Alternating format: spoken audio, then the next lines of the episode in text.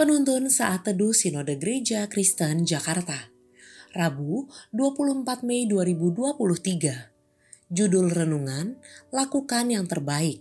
Diambil dari kitab Kolose 3 ayat 23 Apa pun juga yang kamu perbuat, perbuatlah dengan segenap hatimu seperti untuk Tuhan dan bukan untuk manusia.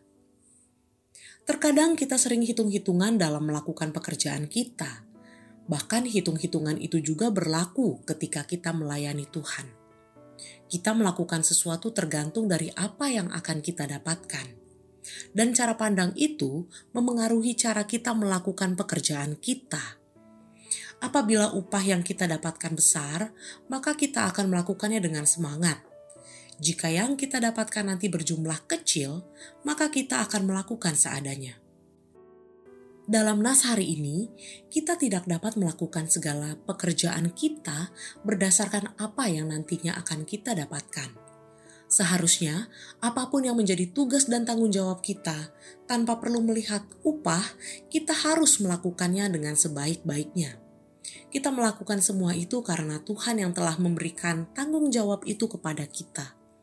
Kita harus menyadari bahwa dasar dari segala sesuatu adalah takut akan Tuhan jika rasa takut akan Tuhan itu memenuhi hati kita, maka itu akan membuat kita memiliki hubungan yang baik dengan siapa saja.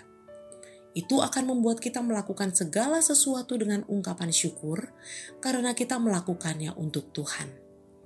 Sekeras apa pun pekerjaan kita, sesulit apa pun hal yang kita hadapi, ketika kita mengandalkan Allah, maka segala sesuatunya dapat kita kerjakan dan lalui bukan mengejar kepada apa yang akan kita dapatkan, tetapi melihat kepada tanggung jawab apa yang Tuhan berikan kepada kita melalui pekerjaan itu.